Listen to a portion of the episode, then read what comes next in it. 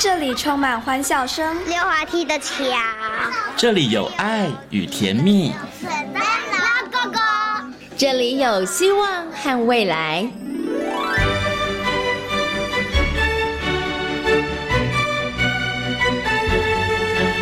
遇见幸福幼儿园，遇见幸福幼，遇见幸福幼，遇见幸福幼儿园。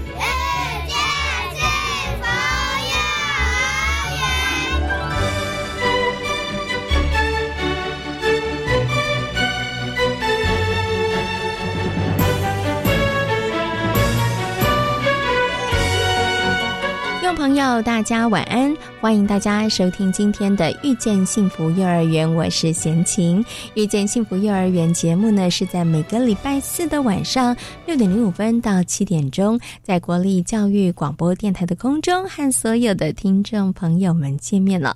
在节目当中呢，会为大家介绍全台湾各个县市的非营利幼儿园以及准公共幼儿园。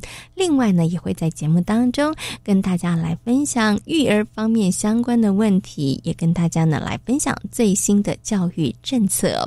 今天呢是一月二十七号，哇，距离农历春节呢真的剩下倒数了。那下个礼拜呢就是农历春节假期了。在这边呢，先请要先祝福所有的听众朋友，跟大家拜个早年，祝大家新年快乐。希望大家在新的一年里头能够虎虎生风哈。那其实呢，如果家里头有幼儿的听众朋友，爸爸妈妈的话，也不妨可以。利用这个农历春节假假期，跟孩子呢来讨论，或者是带孩子去从事一些民俗相关的活动哦。相信呢，一定也可以让这个假期过起来特别特别的不一样哦。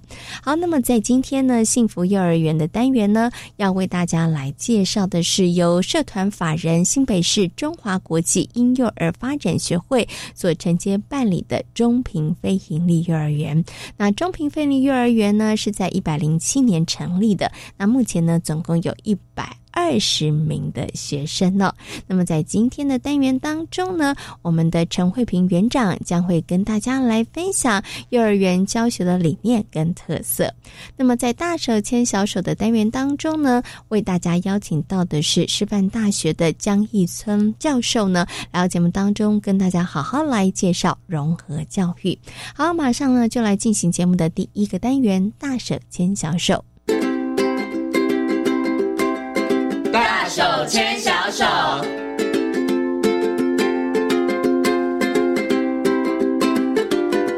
这里是教育广播电台，您现在所收听到的节目呢是《遇见幸福幼儿园》，我是简晴。接下来呢，在我们节目当中要进行的单元呢是“大手牵小手”的单元。那么在今天“大手牵小手”的单元呢，很高兴的为所有的听众朋友呢邀请到国立台湾师范大学特殊教育学系的呃教授，同时呢他也是系主任，为大家邀请到江义村主任呢来到节目当中，跟所有的听众朋友呢一起好好来谈谈，好好带着大家来认识融合教育。首先呢，先跟我们的江主任问声好，Hello，主任您好，Hello，主持人好，还有各位听众朋友，大家好。嗯，其实呢，谈到融合教育，我相信可能很多的听众朋友，很多爸爸妈妈应该不是那么样的陌生哈。嗯。可是呢，叫大家具体来讲一下，到底什么是融合教育，可能大家一时之间就会语塞，然后只知道说它好像是一个现在教育上面的趋势，但是它的内容，它主要的宗旨、目的是什么，甚至它怎么样在我们的教育现场当中来。落实，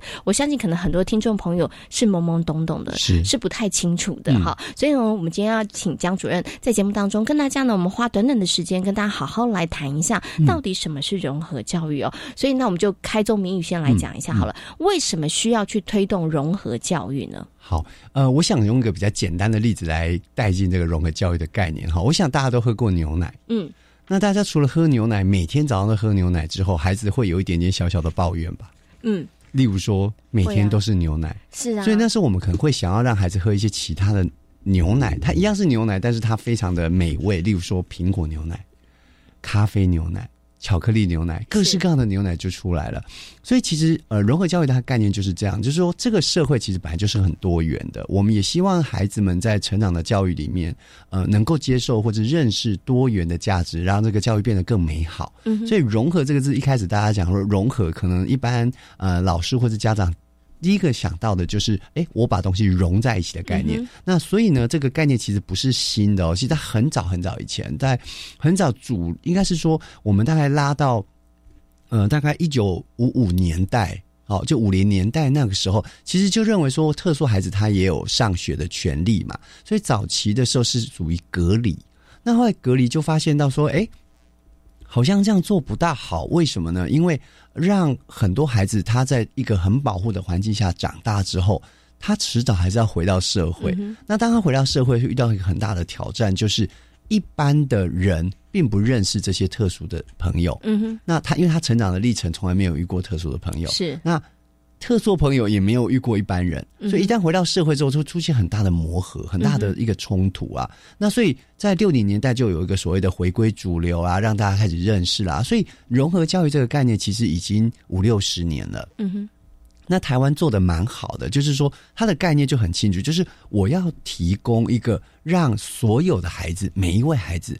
都能够一起学习的好的环境，这个最简单，这个叫做融合教育。那其实比较明显的一个宣言哦，其实是在大概一九九四年，然后联合国这个科教文组织啊，它在九十二个国家所签署的这个呃萨拉曼卡的这个宣言哈，那它里面就比较强调说，他希望每一个孩子。不同状况都能够享受平等的这个教育的机会，那所以就促成了这个融合教育比较大的一个大要进。嗯，好，那目前来讲，其实台湾其实做的非常非常的好。嗯，台湾很早很早以前，大家应该有听过，很早很早以前就有所谓的所谓的盲生的巡回指导，就是台湾大概在。呃，很早，大概在一九六六年就开始有盲生是进到普通的学校，他不是进所谓的专门的视障学校或者所谓的启明学校，他就回到普通学校，然后让其他的孩子也认识说啊，原来这个世界有人是看不到的。嗯嗯，是。然后开始呢，在呃，大概在一百呃，大概一九七六年的时候，像台北市的金华国中跟中山国中就开始有所谓的启智班，嗯，它是特别班，那放在一般的学校里面，所以。呃，包括智能障碍孩子也回归到一般的学校。嗯那这几年台湾其实做的更好的是，我们将近有呃百分之大概呃九成六的孩子，他都在普通学校长大。嗯，那大部分的孩子只要可以在一般班级的。他就回到一般班级里面，所以融合教育其实对各位家长或者老师来讲，其实应该不陌生。或许你会陌生，但是孩子一定不陌不陌生。他班上就会有一两位跟普通孩子比较不一样的，有的是看得出来。哦，有的很明显，但有的，例如说，他如果是感官类的，明显他耳朵上有助听器，你就知道说这孩子可能是听障。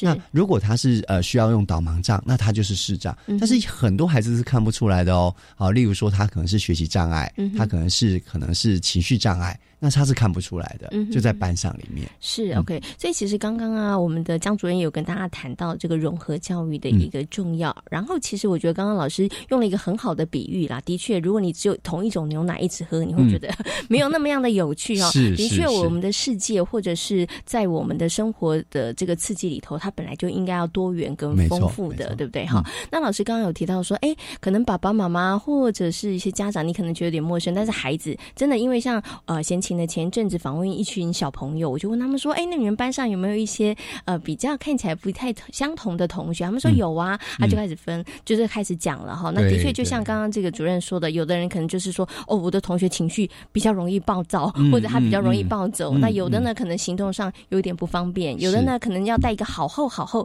好厚的一个眼镜哈。可是呢，我在访问小朋友的过程当中，我问了他们一个问题，我说：“那你们老师有没有跟你们说要怎么样特别？”跟这群同学相处呢？嗯，出乎我意料之外的是，其实有绝大多数的孩子跟我说没有。对，所以我接下来呢就要请问一下江主任这个问题。我觉得，呃，刚刚我相信所有的听众朋友在听，你也会觉得说，的确，我觉得社会真的没有办法离群所居。不管你今天是念启明或者是特殊的学校，但是你最终还是要回归到社会生活，对不对？那我们也要必须学习怎么样跟他们相处。所以在教育现场的时候，我们就打破那个界限，让大家可以一起来学习。但是问题是，他们真的可能在有一些学习的步调上面，嗯，学习的方式上面，是。他们真的需要不一样啊，是，对不对？是，所以在这个部分上面，怎么样可以达到是融合教育，但是他又可以针对好像是个别化，嗯，然后提供他他所需要的教育的方式呢？好，这个方式其实我们就谈到，我们讲到目前最普遍被做的，所谓就是资源班的概念啊、嗯所以资源班，它的概念说，这些孩子他是跟普通的孩子在原班上课啊。嗯那因为这个班上因为有特殊孩子的关系，那老师尤其是导师需要花多一点心力，或者每一科的老师要花多一点心力在带这样的孩子的时候，所以通常在我们特殊教育体系里面，就会有一个制度叫做酌减。酌减就是说，在班上原来普通每个班假设有二十五人的话，他可以减一到两个人，甚至三个人。嗯好，就依据他的这个严重的状况，所以老师相对就有比较多的心力，是可以来照顾这样的孩子。这是第一种方式。第二种方式是，这些孩子呢，有部分的时候。他会被拉出去上课，所以例如说，他可能在一些社团活动啦，甚至是中午午休啦，或者是课后啊，他会多一个所谓的资源班的一些抽离的课程。好，那这里边有些像是补救教育啦、补强这些，就是让他多增加一些针对他特别需要的科目去加强。嗯哼那这个时候呢，呃，上课的老师通常就会是特教老师，是哦，就是说他可能利用一些呃部分的空堂啦，或者是一些比较同学没有在进行特别活动的时候，他另外拉出去帮他做一些补强教育。那通常资源班有这个方式，还有一种方式是，如果孩子比较重的孩子啊，例如说他的言呃的的声音障碍程度比较重一点哦，那也需要多一点协助的时候，还有一些制度是叫做特教老师入班，好，他就进到班上就站在他旁边。例如说，有些孩子他可能呃在感官类他真的需要帮忙的时候，那老师可能会在旁边协助他啊，或者是说像听障孩子，很多小朋友听障刚开始呃在学习的过程当中，他可能助听器的这个灵敏度还没有调到很好的时候，那那时候可能他又不是很识字哦，或者说你用听打打出来那个字给他看，他又看不懂的时候，那时候可能老师都会在旁边，然后再重复的讲。那个上前面的老师所上课的内容哦，或者是用各种方法帮他沟通，让他顺利的去学所谓的国音数啊。那像现在我觉得更进步哦，有些像肢体障碍的孩子啊，他可能需要坐轮椅，可能不方便，但是他上体育课怎么办？哎，这时候特教老师也会入班，到班上呢，前面有个体育老师在教大家一起打篮球，那他就学习。带他做轮椅篮球，嗯，好、所以基本上在资源班的部分，其实就有很多很多资源会进去。好，那里面包含就是像刚刚前面讲的，不管是他留在原班的资源，或者他抽离出去的资源，那这样子都可以。不过刚刚主持人有提到一个很有趣的，就是说现在的我们的概念哦，也不一定哦。如果班上有个特殊孩子，真的我们老师哦也不一定会特别把他指出来。嗯，为什么？其实呢，这就是个程度上的差异。嗯，因为每一个孩子都不一样，是。每一个孩子有些个性本来就比较急躁，嗯，有些的个性就比较温吞，好、有些呢他对别人的说话就比较不理不睬，是。好、例如说我们假设你呃假设这个，大家就知道应该是我在讲自闭症了哈、有些孩子他对像自闭症孩子，他对一些反应他就没有兴趣，他就不想回答你。可是我们有些小孩子也会这样，嗯嗯。所以我们希望在一个比较自然的方式。让孩子去感受到说啊，原来这个社会的人就是这么不一样。嗯嗯嗯所以通常我们这样做下来，发现很多孩子其实他的那个可以接受人的模样的是这个多元性跟宽广度啊，就更宽大。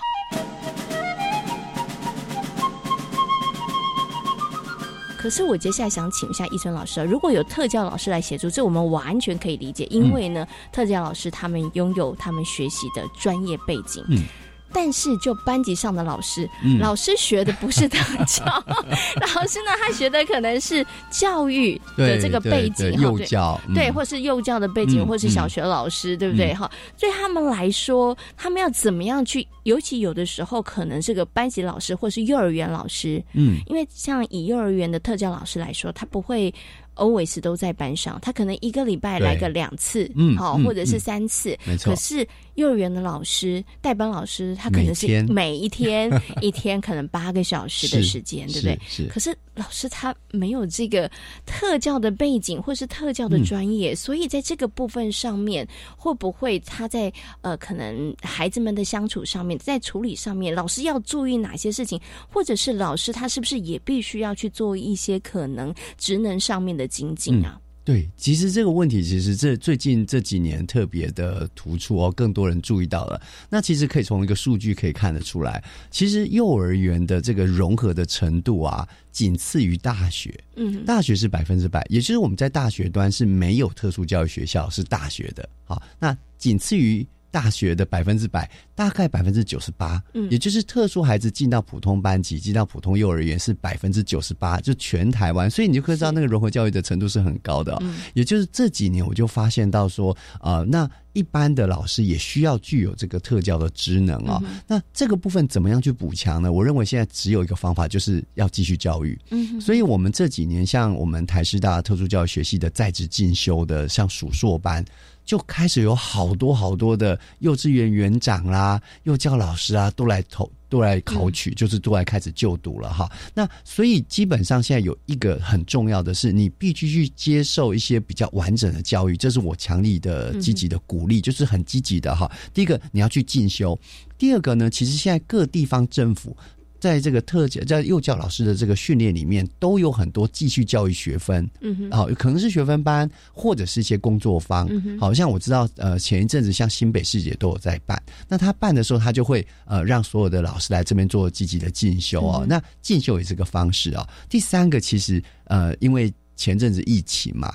有一件很重要的事，就是我们其实现在有非常非常多的线上资源，所以我认为一个老师就是普通的老师，他要开始有特效智能，其实除了很正式的去进修之外，其实随时随地有很多线上资源都可以拿。那另外还有一就是，你每年遇到的孩子都不一样，嗯，所以这个其实复杂度是很高，对不对？那只有四个字可以提供给你，叫做见招拆招。什么叫见招拆招？就是说，如果今天你来一个视障的孩子，你可能在知道他进来的时候，你赶快要去上网去找一些。相关的资源是对，然后另外还有就是，其实各地方都有所谓的特教资源中心或者是咨询专线，其实这个都是可以很棒的资源可以去拿。不过我觉得，呃，其实现在的教育哦，整个教育的体系，我想不管你是念特教或者普通教育，其实都一样。我们都发现现在孩子是每一个都不一样，嗯，每一个孩子都需要特别的一个照顾，所以呃，基本上他的理念是一样的，只是他的程度可能相对比较重一点点。好，所以我我会觉得，其实呃，一般的普教的老师或者是幼教老师也不用太紧张啊，因为呃，其实这个孩子就是呃，他可能就是稍微。稍微比你平常在个别化教育的情况的时候，稍微再严重一点点。嗯，那他需要一些比较额外的补助啊，或者辅助。那其实，在这个部分有很多很多的资源哦，不管是网络或者是学校或大学端都可以找得到。那我觉得，第一个进修完毕之后，第二个还有就是调整自己的心态。嗯，为什么呢？因为我们很多人会说，特教老师那个心脏都很大颗哈，能够应应很多各式各样的状况。那其实。我们其实就是调整心态。当你觉得哦，当你有这个方面的专业知识的时候，你再看这样的孩子，其实你就觉得嗯也还好。嗯嗯，这这不就是孩子嘛？就是这样。所以也把自己心脏在训练大开，就是你的舒适圈就会更广。因为呃，很多的我我相信很多幼教老师一开始会觉得说，在带那个刚入园的小朋友就很难教。为什么？因为他在家里待习惯了，是你让他坐在那个地方坐个二十分钟。他受不了，他就会跑来跑去嘛，一样的道理，就是说每一个孩子他的情况，就是从家里慢慢把他呃，就是。雕琢成可以坐在一起上课，是那个概念。其实特教孩子也是一模一样的。嗯，对。所以我觉得刚刚啊，主任提到一个，我觉得心态真的很重要，对不对？哈，如果当你的心态认定，其实每一个孩子都是独一无二的个体，每一个孩子都不一样的时候，其实我觉得老师可能在这个部分上面，当你面对一些有特殊需求的孩子的时候，我觉得那个可能心里头的冲击或者害怕程度可能会稍微降低一点点哈。对对对。但是呢，降低了，那你有了好的心态之后，增能。其实真的还是很重要，很重要的。因为呢，我现在是前情曾经访问过一个这个幼儿园老师，那他们这个幼儿园呢，其实就以推动融合教育，其实他们已经进行了二十几年的时间了哈。园长就真的心脏很大颗，但园长也告诉我说。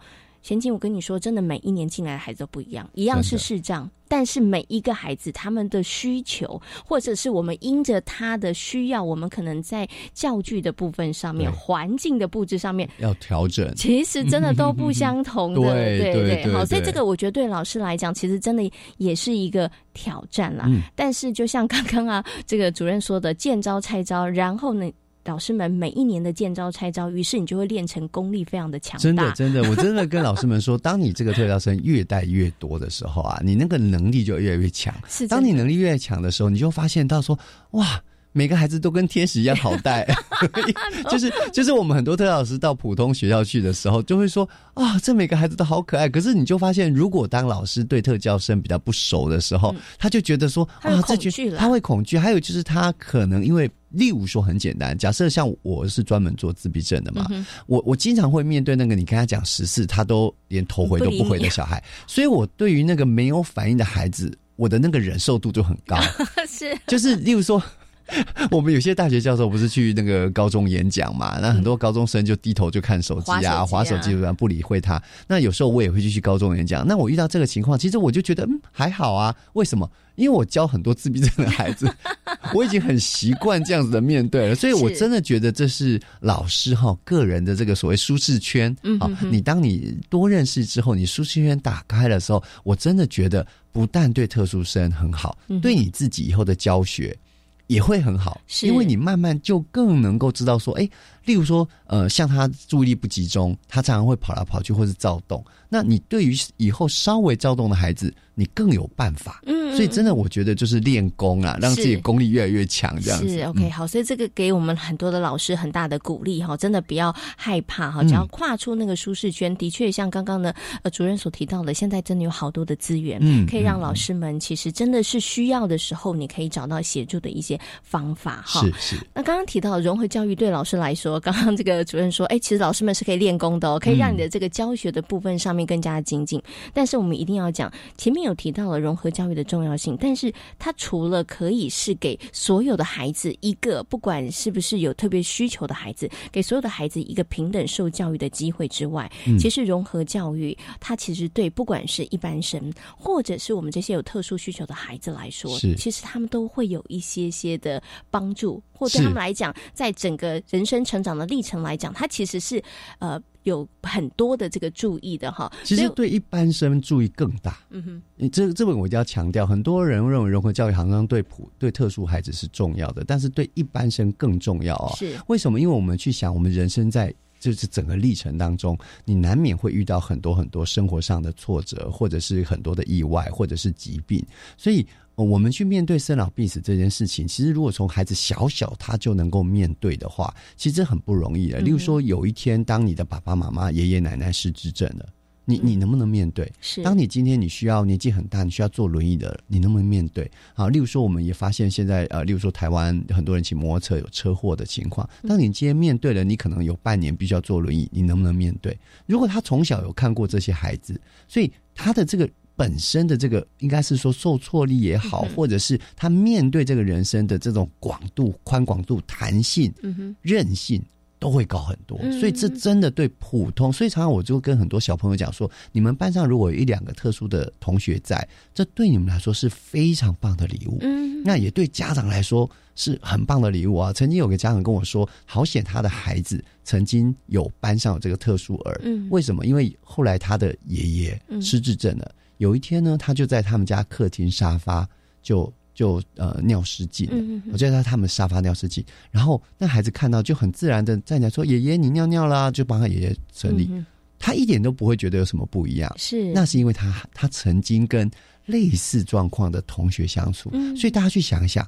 这个其实是上天给我们孩子最棒的教育上的礼物，嗯，所以是非常非常棒的，嗯，所以真的要感谢，我觉得有这样子的一个环境，让孩子其实有有机会在年纪小的时候，他其实就知道说，哦，原来生活里头有这么多不同的样态，对不对？然后像刚刚这个主任提到的，我觉得呃，因为以前请访问经验里头，老师们也会讲，园长或者老师也会讲，哎，孩子他们真的会变得比较贴心，然后也比较较多的同理心，没错，对，然后受挫力真的也会增加，为什么呢？因为有些同学他走过去，他不小心他就碰倒了，他也没在管你，所以呢，可能小朋友他们可能堆好的积木要再堆了，所以你真的会发现孩子在那个相处的过程当中，呃。不一定是学科的部分，是认知的部分上增强什么，但是对于他的那个人格上面的那个养成，我们刚刚讲的，不管是受挫能力，不管是同理心，这些其实孩子都会增加的，对不对？好。所以呢，这就是为什么在现在教育现场真的在推动这个融合教育。我觉得也要提醒很多的爸爸妈妈，如果当你的孩子班上有这些比较不一样的同学的时候，其实也许你也可以跟你的孩子来谈一谈，来聊一聊哈，可以。好好把握这个机会。好，那今天呢也非常谢谢呢我们的江一村主任在空中跟所有的听众朋友所做的精彩的分享，也非常感谢主任，谢谢你，谢谢。大家好，我是食药署署长吴秀美。使用 COVID-19 家用检验试剂前详阅说明书，并洗净双手裁剪。居家隔离或检疫者，裁剪结果为阳性，请联系当地卫生局或拨一九二二。其他民众裁剪为阳性，请不要搭乘大众运输，尽快到社区裁剪院所检测，并携带塑胶袋密封的裁剪器材给院所人员。裁剪结果如果为阴性，请遵循防疫规范，持续自我健康管理。有政府，请安心。以上广告由行政院与机关署提供。知道如何在大海里不迷路？你知道游得最快的鱼是什么吗？你知道藻类跟人类的关系吗？每周三中午十二点三十分播出的小发现大科学节目，欢迎带小朋友来闯关挑战，一起探索海洋的秘密，亲近爱护海洋。泼水过新年。万松干、满蒸越南过年常吃的粽子。从现在开始说我们的话。响应二月二十一号是世界母语日，全国公共图书馆从二月十一号到二月二十八号办理本土语言相关活动，有说故事活动、剧团表演、讲座等。欢迎全家大小一起走进图书馆，一同感受本土语言阅读推广的氛围。以上广告是由教育部提供。大家好。我们是台湾弦乐团，我们都在教育广播电台。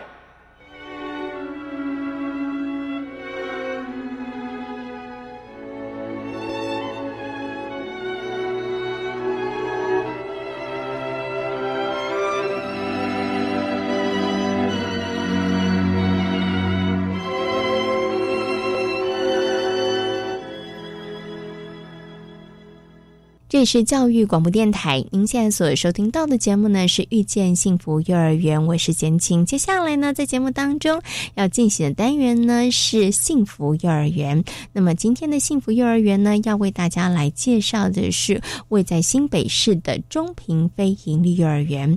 中平非营利幼儿园目前总共有四个班级，一百二十名的学生哦。那以学习区教学为主，那针对各班小朋友的兴趣，他们也发展出了木工学习区，还有自然学习区哦。那同时，为了让孩子们能够学习自主管理以及尊重孩子，所以这所学校非常特别，他们取消了早上固定的点心时间了。那我们接下来呢，就请我们的陈慧平园长。来跟大家分享中平非营幼儿园的教学特色，我们就先从认识中平非营幼儿园的环境开始吧。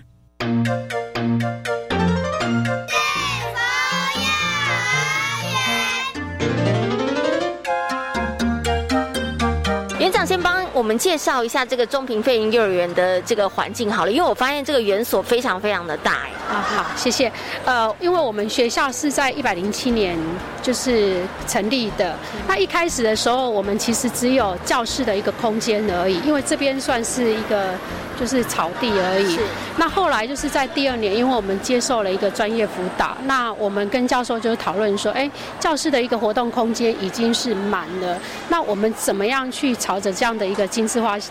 教学的一个脉络去走，后来我们就跟老师，然后教授一起讨论，然后我们就呃就以户外的活动空间为主。那我也跟国中，就是也很谢谢他们啊，愿意就是释放这样的一个场地给我们使用。那我们就一开始就老师，因为其实经费也有限啊，所以我们就自己觉得，哎，我们自己来挖，挖一个生态池。那因为我们教学组长他很有概念，所以在这一块的领域里面，其实都是他在负责。是，那就是呃一起讨论以后，我们就给老师跟组长这样的一个资源，那大家一起去把它落成。那今年度我们就是生态池刚盖完了，虽然是丑丑的，可是很有这样的一个。就是感觉感觉很好，对。后来在上个月，我们就想说，哎，外面一般公园，我我觉得啦，我个人觉得现在的孩子在大肌肉的领域里面其实很弱。那我们也很多的一些需要辅导的孩子，在这个肌肉的发展的领域里面，所以我们就会在户外活动空间，组长觉得说，哎，那我们来弄一个用轮胎的方式去让孩子不同的一个进行大肌肉的活动。是。对。那老师。也会带孩子，就是像中午吃饱饭啊，来这边走一走，然后跟孩子就让他们自由的活动，哎，然后那边还有一个自己做的荡秋千，对。那下课以后四点多的时候，家长也会回家的时候会带小朋友，就是在这边跟孩子做一个一个亲子的部分，也蛮不错的。那早上的时候，因为小朋友早上起床气比较大，有时候家长就哎带进来的里面先陪他们玩一下。我想这样的一个环境刚好也符合，就是一个亲子的一个互动很重要。对对对。因为我现在看到这个呢，就是有很多的轮胎哈，可是我发现它轮胎的设计其实是有巧思的。还有立的，然后有平躺的，然后有搭上这个像是楼梯的，然后有平衡木的，这个老师都是有设计过哈，不是收集轮胎随便放的。呃，没有，一开始呢，因为其实我们有上网去找一些类似像这样的架构，然后我们就去讨论，哎，我们把轮胎放进去，小朋友去可以去攀爬。那除此攀爬以外，我们就用呃我们的。感统的器具，然后我们会有像这个木头的板子啊，或者是水果式的架教具，把它放到上面去，让孩子透过这样的一个高低起伏的攀爬，那训练小朋友他的一个肌肉发展。是对。那轮胎其实有很多的，因为我们有一些轮胎就并没有把它就是固定起来。是。那老师可以跟孩子一起设计。对，在每一个课程领域里面都有不同的设计方式，它可以叠起来。是。然后它甚至可以就是立的或滚。的小朋友可以滚的，对对对对，嘿，是哇，所以你看，我觉得看起来好像是一个很简单的体能活动，可是其实它也要小朋友发挥创意，然后跟老师一起可能可以构思，然后想想看这个轮胎可以怎么玩。像刚刚的这个园长在讲的时候，我就发现哦，小朋友可以用轮胎做很多事，它可以钻的，然后可以爬上爬下，它可以跳的，对不对？然后也可以在上面走平衡的，所以对于小朋友的这个大肌肉的发展来讲，其实是非常好的哈。不过我们刚刚再回到您刚刚讲。讲这个生态池啊，其实我很好奇，为什么会想要做生态池？除了您刚刚讲的教保组长可能在这个部分上面他是娴熟的哈，那除此之外呢，为什么会想说，哎，其实要盖一个生态池不是一件容易的事情哈，它包含整个施工的方式啊，维护都不容易。为什么会想要盖一个生态池啊？因为我觉得在台北这个区块里面，很少这样子一个户外的一个生态活动空间，那大部分就是在室内。那我觉得这样的一个生态池可以让小朋友去。呃，观察。那我觉得现在孩子可能就是因为电脑一些资讯啊，那比较发达，所以他在一直都在玩一些什么线上游戏啊。那我觉得孩子应该是要走到户外去，然后让他去观察。像我们小朋友说，哎，园长妈咪，那个大肚鱼长大了哎，对，然后盖斑斗鱼变得什么样子？就是孩子会透过自己的观察领域里面去，从他的生活经验当中，那我们会带入在课程里面的。学习让孩子，呃，知道说，哎，大肚鱼的成长呐，然后我们会带着孩子去做这样的一个，呃，延续的一个活动的部分，这样子。嗯，OK。因为呢，这个中平飞鹰幼儿园它其实是位在这个新庄的中平国中内，它也算是我觉得新庄的市中心啦。因为附近其实蛮热闹的，所以呢，像刚刚园长说的，其实孩子可能真的生长在都市里头，它缺少了那个自然亲近的机会。所以呢，在园里头，我们就创造这样的机会，让小朋友真的可以呢看到这个生命它是怎么样的，慢慢的从小然后变大，然后这样子。不过在这个您刚刚提到的这个自然的部分上面，我们有个生态池之外，在课程的内容上面的话，会不会我们也在自然生态这个部分上会比较想要侧重呢？呃，因为我们每呃早上现在都做一个学习区的的部分，就是我们看看到教室里面小朋友一进来，里面我们今年有所改变，就是说以往在传统的幼儿园里面，它一定是有分哎点心时间。那我们学校今年开始，我们自己有在做讨论，是不是把点心区放在就是这作为点心角的方式，就是小朋友进到学校里面的时候，你今天想吃，就像我们大人今天肚子饿，我想吃我可以吃，我不想吃的时候，我也可以选择。先暂时不吃，那你就先去工作。呃，对，所以，我们早上是以学习区的领域为中心，那孩子可以去选择他想要的工作。所以，小朋友他会自然就是，哎，早上我要赶快来学校，因为我可以选择我想要玩的。对，那除此之外，小朋友就会觉得说，哎，我进来以后就是在玩。我相信幼儿园的孩子，嗯，我感觉上是希望孩子比较有快乐的童年，所以由玩来去带领孩子去，哎，朝着不同的方向的领域去。前进也看到孩子的兴趣，他跟他的个别差异，然后老师去做个别的辅导跟个别的计划。嗯，对。好，所以呢，其实，在中平飞营幼儿园也是以学习区为主啦。不过，像我刚刚问的，就是说，哎，那会不会自然人物在课程当中？应该也会在你们学习区里面，或者是主题教学都会有。对对对对，因为我们今年呃，其实我们每一个学期会有一个不同的主题。那今年的主题是比较属于在安全，因为刚好呃健康的部分就。是刚好疫情的关系，所以老师就希望孩子呢去认识我们这样的一个疫情，因为从从五月份就是开始停课了嘛。是。那小朋友停了三个月，其实我们老师是最忙，因为我们老师都要呃做录影的方式，然后每个每天早上大概六点，我们就要上传那个，就是到我们的网站上面去，然后让孩子跟家长一起一起共学。那当然有一些爸爸妈妈可能在上班，我们那时候有在想说，哎要。用直播的方式吗？可是后来就是我们有发现，有一些爸爸妈妈在上班，是阿公阿妈在带，那这样是不是造成就是没有做一个亲子的一个学习的部分？所以我们就用录影的方式。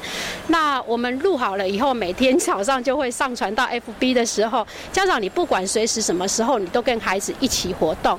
那你活动结束了，帮我们拍一个成果的照片，上传到我们的 FB，那就表示你今天完成的这个工作。那我们也会帮。孩子就是哎，计算你完成几样工作。那当你回到学校的时候，我们也会给孩子一个小小的一个奖励，这样子。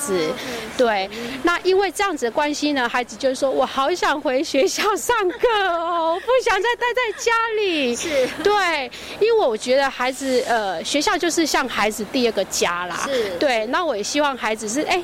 他们大部分的时间都在学校里面，那我就在想说，应该给孩子什么样的氛围？一个安全、一个有感觉的一个环境的教室。所以，呃，我们就今年就有点调整，就是以学习区为中心，孩子就是玩。嘿，你在教室里面玩，那当然是在每一个玩的当中都有不同的，呃，就是他的规划跟计划性、目跟目的性在里面这样子。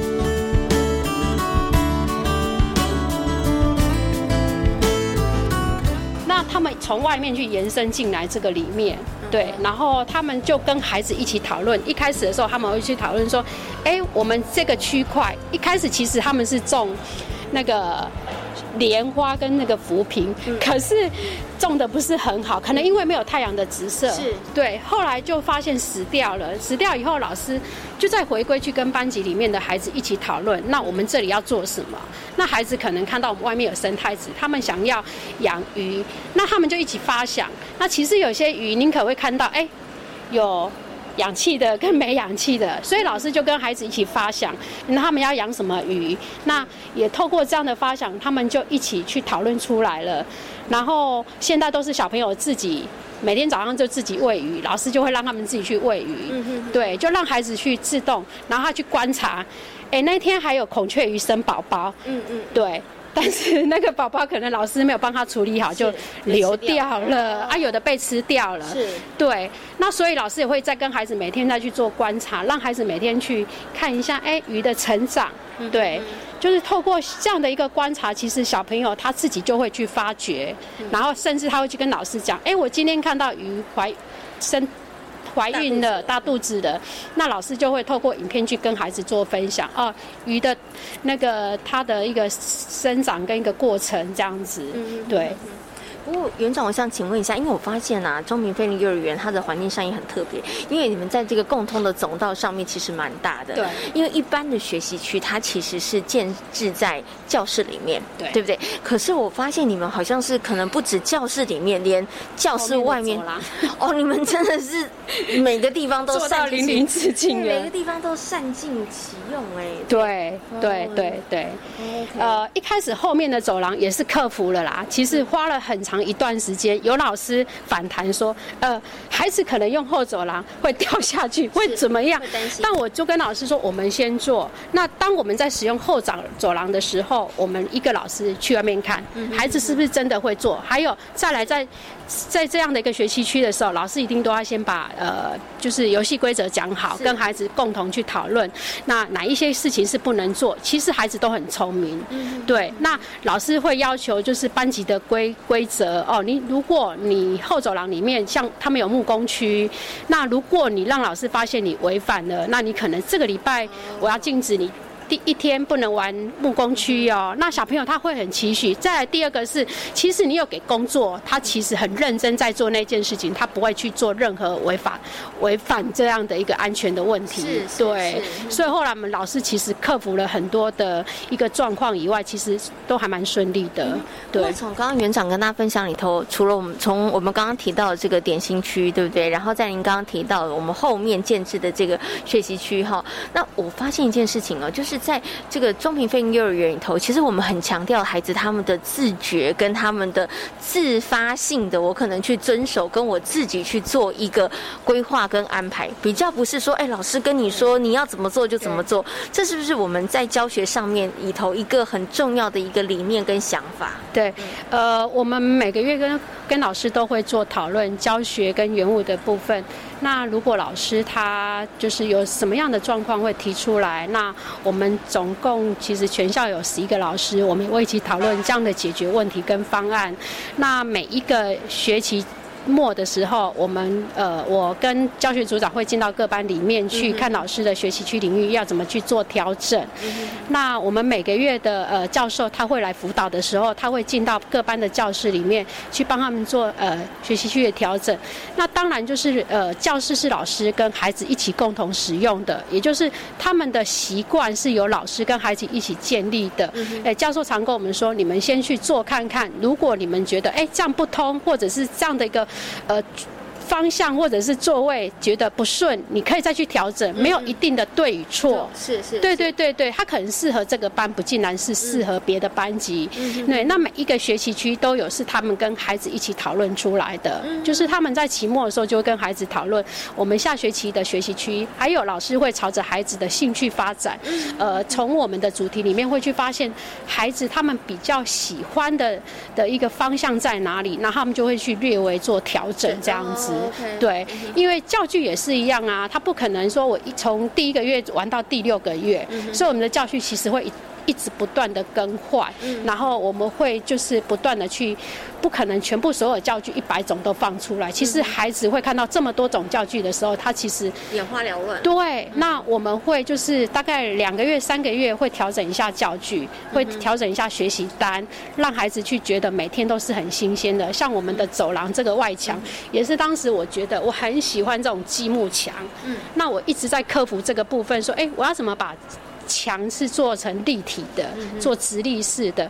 你等一下会看到我们的孩子，因为有一些班级拆掉了，他们会把呃积木墙里面做成一个拱桥，就是会撑立体的撑出来。所以小朋友其实他的创意是无限的哎。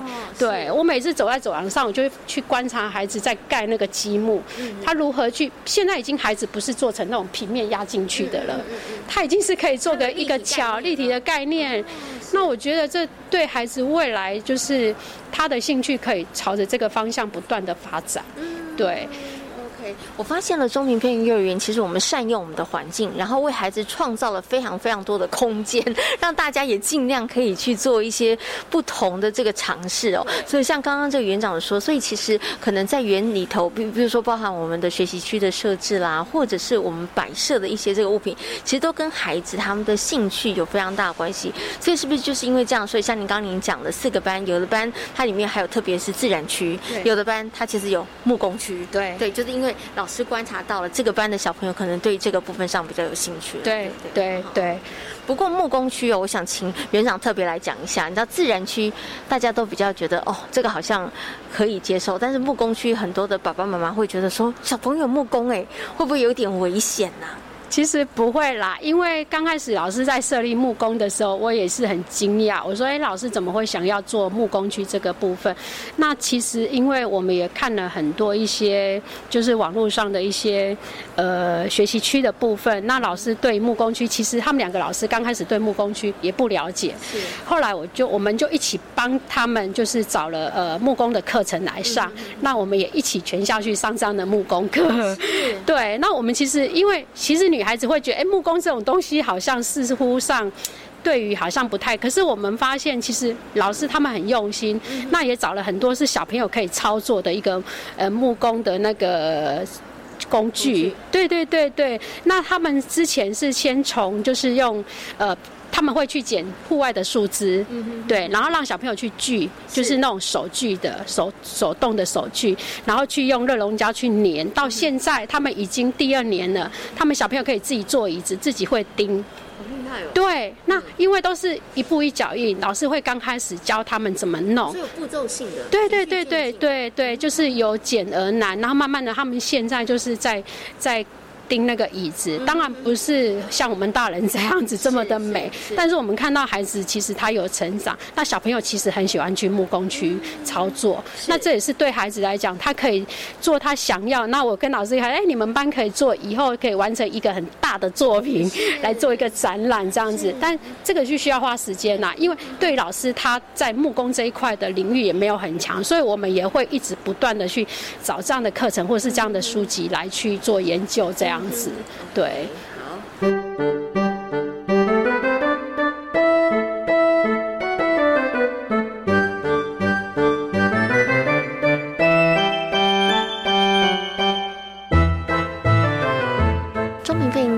其实是位在这个中苹果中内。那其实刚刚园长一直跟大家讲，哎，其实校方非常非常的支持哈。那我知道中平飞行幼儿园除了跟我们中苹果中的关系良好之外，包含我们的社区，对，那其实也维持了一个很好的关系。而这些好关系并不是从天而降的哈，其实我们都花了一些时间，也做了一些努力哈。所以我想接下来是不是可以请园长跟大家来谈，以中平飞行幼儿园来讲好了，我们怎么样去让我们这个中平飞行幼儿园它可以成为一个平台，可以连接我们的社区，好，我们的场地主管机关，甚至是家庭，在这个部分上面，我们做了哪一些努力？好，谢谢。呃，一开始的话，我们是每学期会有一个自治会，那自治会的代表就是会有呃，就是多方，比如说学校单位跟呃社区的里长。然后我们的专家学者还有家长一起来开这样的一个自治会议，对于学校的一个就是脉络跟经营，还有就是呃每学期呢需要协助的部分。那当然里长这边刚开始对呃这个中评，因为第一年嘛不熟悉，那我们第一年邀请他进来以后，他也是说哎。那你们学校有什么特色啊？比如说舞蹈啦，或者是可以提供给我们社区在办活动的时候，我说那没有问题。如果这边有这样的机会的时候，我们很愿意去参与。那在一百零八年的时候吧，就是他们社区每年都会办万圣节的活动。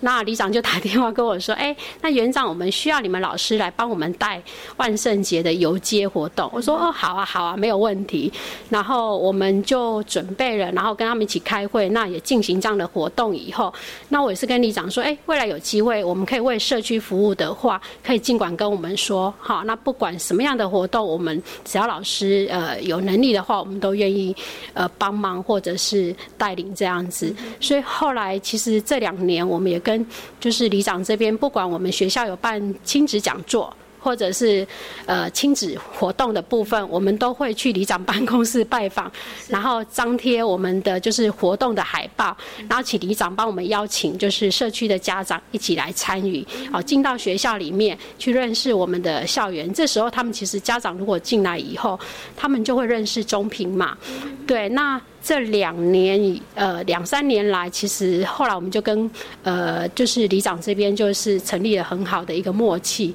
那只要有有什么样的活动，他就会邀请我们。像今年呃万圣节，因为他们可能这里的的一个风俗，就他们喜欢用万圣节来带。哦，今年可能有五六百人哦，而且里长很用心，还用了一个那个那个舞台很大的那个舞台车。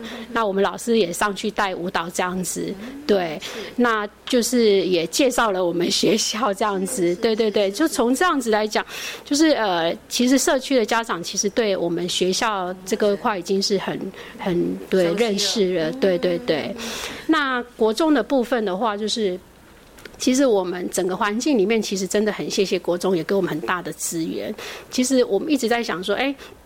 我们的场地其实虽然不小啦，但是我们看到他们的操场，我们也很爱。所以一开始我们就说，嗯，如何去跟他们达成良好的一个关系，可以让我们的孩子走到哥哥姐姐的操场去。那我们当然跟国中这边就是，哎，学校这边因为平常哥哥姐姐在上课，其实也担心影响他们，所以一开始我们就跟主任说，哎，你们什么时候孩子没有上体育课？那主任这边也很好，就说啊，我们星期三，那我就说，那星期三我们是不是可以借给我们，让我们的孩子出去走一走、跑一跑？那其实他们也很好，他们就说好啊，没有问题。所以我们那时候就开始利用礼拜三的时间。到现在，我们就发现，哎，可是我发现，其实学校有很多的处事。那我们觉得，哎，我们应该让孩子，既既然是我们自己的校园里面，我们是不是应该让孩子去认识一下我们自己的国中的，呃的老师？所以我们就会在像呃中秋节的时候，就会让孩子做一些嗯甜点啊，是呃就像雪饼啊，然后就让他们老师自己带孩子去认领，说，哎，我要到哪一个处室。然后我们就会到处室里面去拜访他们，哎，然后送个小点心。那其实老师们看到这么可爱的孩子，他们都不会拒绝。那这样子一个两三年下来，包括今年在感恩节，我们也让孩子去做这样的活动。因为我一直在想，感恩节其实对于台湾人来讲，他可能就是像。呃，美国人他们什么吃烤鸡呀？这个，可是我觉得对于我们来讲，是不是应该做一些有更有意义的活动？所以我就跟老师们就是在呃会议的时候就在讨论这样的部分，所以我们就带着孩子走出去，感谢我们身边的人。对，那呃，校园内的话，当然就是我们各处室；那外面的话，可能就是我们的警察叔叔啦、消防队叔叔啦，对，然后卫生所啦，或是里长北北这边，让小朋友知道说，哎，其实我们周边有很多人是在照顾我们的，是在帮助我们的。那在我们感恩节的时候，应该要试出友善的关系去感谢他们，这样子。对。不过因为前面呢，我们已经有很积极努力了，所以在后面安排去拜访一些。机构啊，或者是单位的时候，会不会在那个阻力上面其实就少很多？呃，其实不，呃，对，没有错，就是他们其实也提供了很多的资源。那我们如果有需求的时候，其实他们都很愿意帮忙的。对，那其实在这个环境里面，我倒还好，就是没有看到就是呃受到很大的阻力啦，可能是呃。这边的人员人很有友善关系呀，对对对，目前是都还 OK 的，对。OK，所以大家都愿意为这个小小孩哈，这些小朋友打造一个很好优质的学习环境。最后想请问一下园长，因为呢，中平飞鹰幼儿园从一百零七年成立到现在哈，其哦其实已经经过了好几年了哈，两三年的时间了。今年第四四年了哈。对，那其实接下来我们还要朝着什么样的方向跟目标前进？除了您刚刚讲的精致化教学，这是一定要的之外，对，那其实我们会希望在可能呃，不管是学习期区啦，或是主题。教学或者是在跟社区的互动上面，有什么接下来想要继续努力的方向或目标的？因为今年算是第四年的啦。那再来的话，我们要承接下个四年，其实我们也一直在想说，哎，应该要怎么样的在这个脉络？但精致化教学，呃，只是刚起步而已，所以我们还没有落到，其实还没落到三分之一。对，那我们也还在努力当中。那其实我觉得，不管做到一个什么样的目标，其实我们都期待，就是说我常常跟外面人讲说，我的老师如果不快乐，小孩就不会快乐。那这样的一个环境的氛围，我希望我的老师能够是很快乐的，在这样的一个环境里面工作。我想每个职场里面都希望，呃，我们在工作里面是一个快乐的，对。所以我们就像一个大家庭一样，那期待就是说，我们的老师能够，呃，在快乐的环境里面，能够带给孩子更多的东西，对对。希望我们的老师也能够乐在其中，乐在工作中哈，因为真的只有快乐的老师才会有快乐的孩子哈。好，非常谢谢呢我们的陈园长的分享，感谢您，谢谢。好，谢谢，谢谢您。